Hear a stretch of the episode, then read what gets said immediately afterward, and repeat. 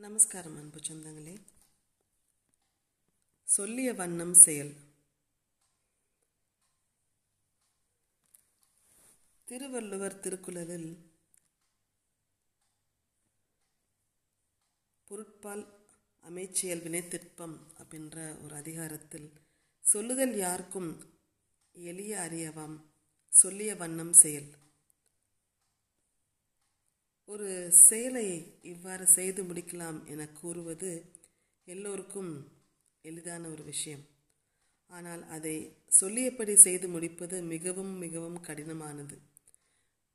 வெறும் வாய்ச்சொலில் பேசிவிட்டு செயலில் கவனம் செலுத்தவில்லை என்றால் அவரை இவ்வுலகம் வாய்ச்சொல் வீரரடி என்று கூற கூறி கேட்டு கேட்டுக்கொள்கிறோம் அட்டை கத்தி என்றும் கூறுவாள் கூறலாம். அதனால்தான் இன்னொரு குரல் ஐநூற்றி ஐந்தில் பெருமைக்கும் ஏனை சிறுமைக்கும் தத்தம் கர்மமே கட்டளைக்கல் என்று கூறினார் திருவள்ளுவர்.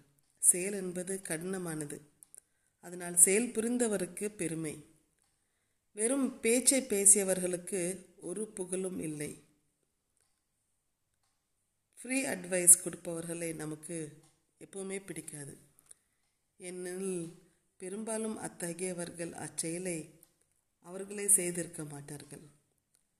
நம் குழந்தைகளுக்கு நாம் ஒன்றை கற்றுக் கொடுக்க வேண்டும் என்றால் முதலில் நாம் அதை செய்ய வேண்டும். நாம் அதை பின்பற்ற வேண்டும். சிலவற்றை செய்யக்கூடாது. இப்போ அவங்க என்ன எதிர்பார்க்குறாங்க? ப்ராக்டிஸ் வாட் யூ ப்ரீச் அப்படின்னு தான் எதிர்பார்க்குறாங்க. சொற்களை விட செயல் மிகவும் வலிமை வாய்ந்தது. Because action speaks louder than words எந்த ஒரு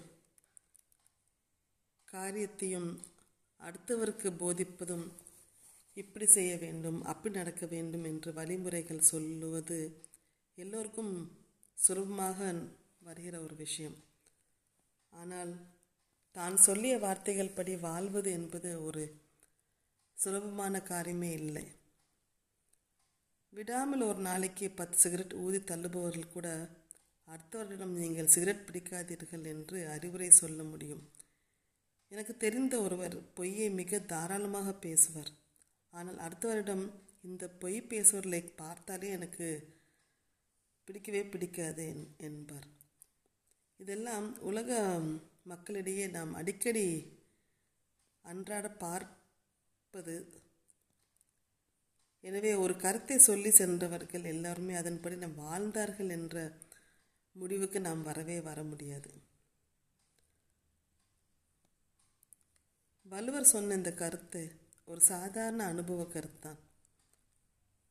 ஒருவர் ஒரு கருத்தை மேடையில் ஏறி பேசிவிட்டாலோ அல்லது ஒரு கருத்தை அவர் எழுதி வைத்து விட்டாலோ அவர் அதன்படி நிச்சயம் நடந்திருப்பார் என்று நாம் கூறிவிட முடியாது.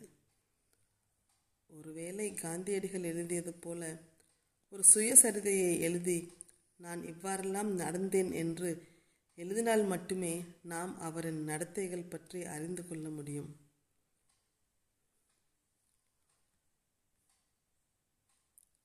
இத்துடன் உங்களிடம் விடைபெறுவது உங்கள் மீனராஜா.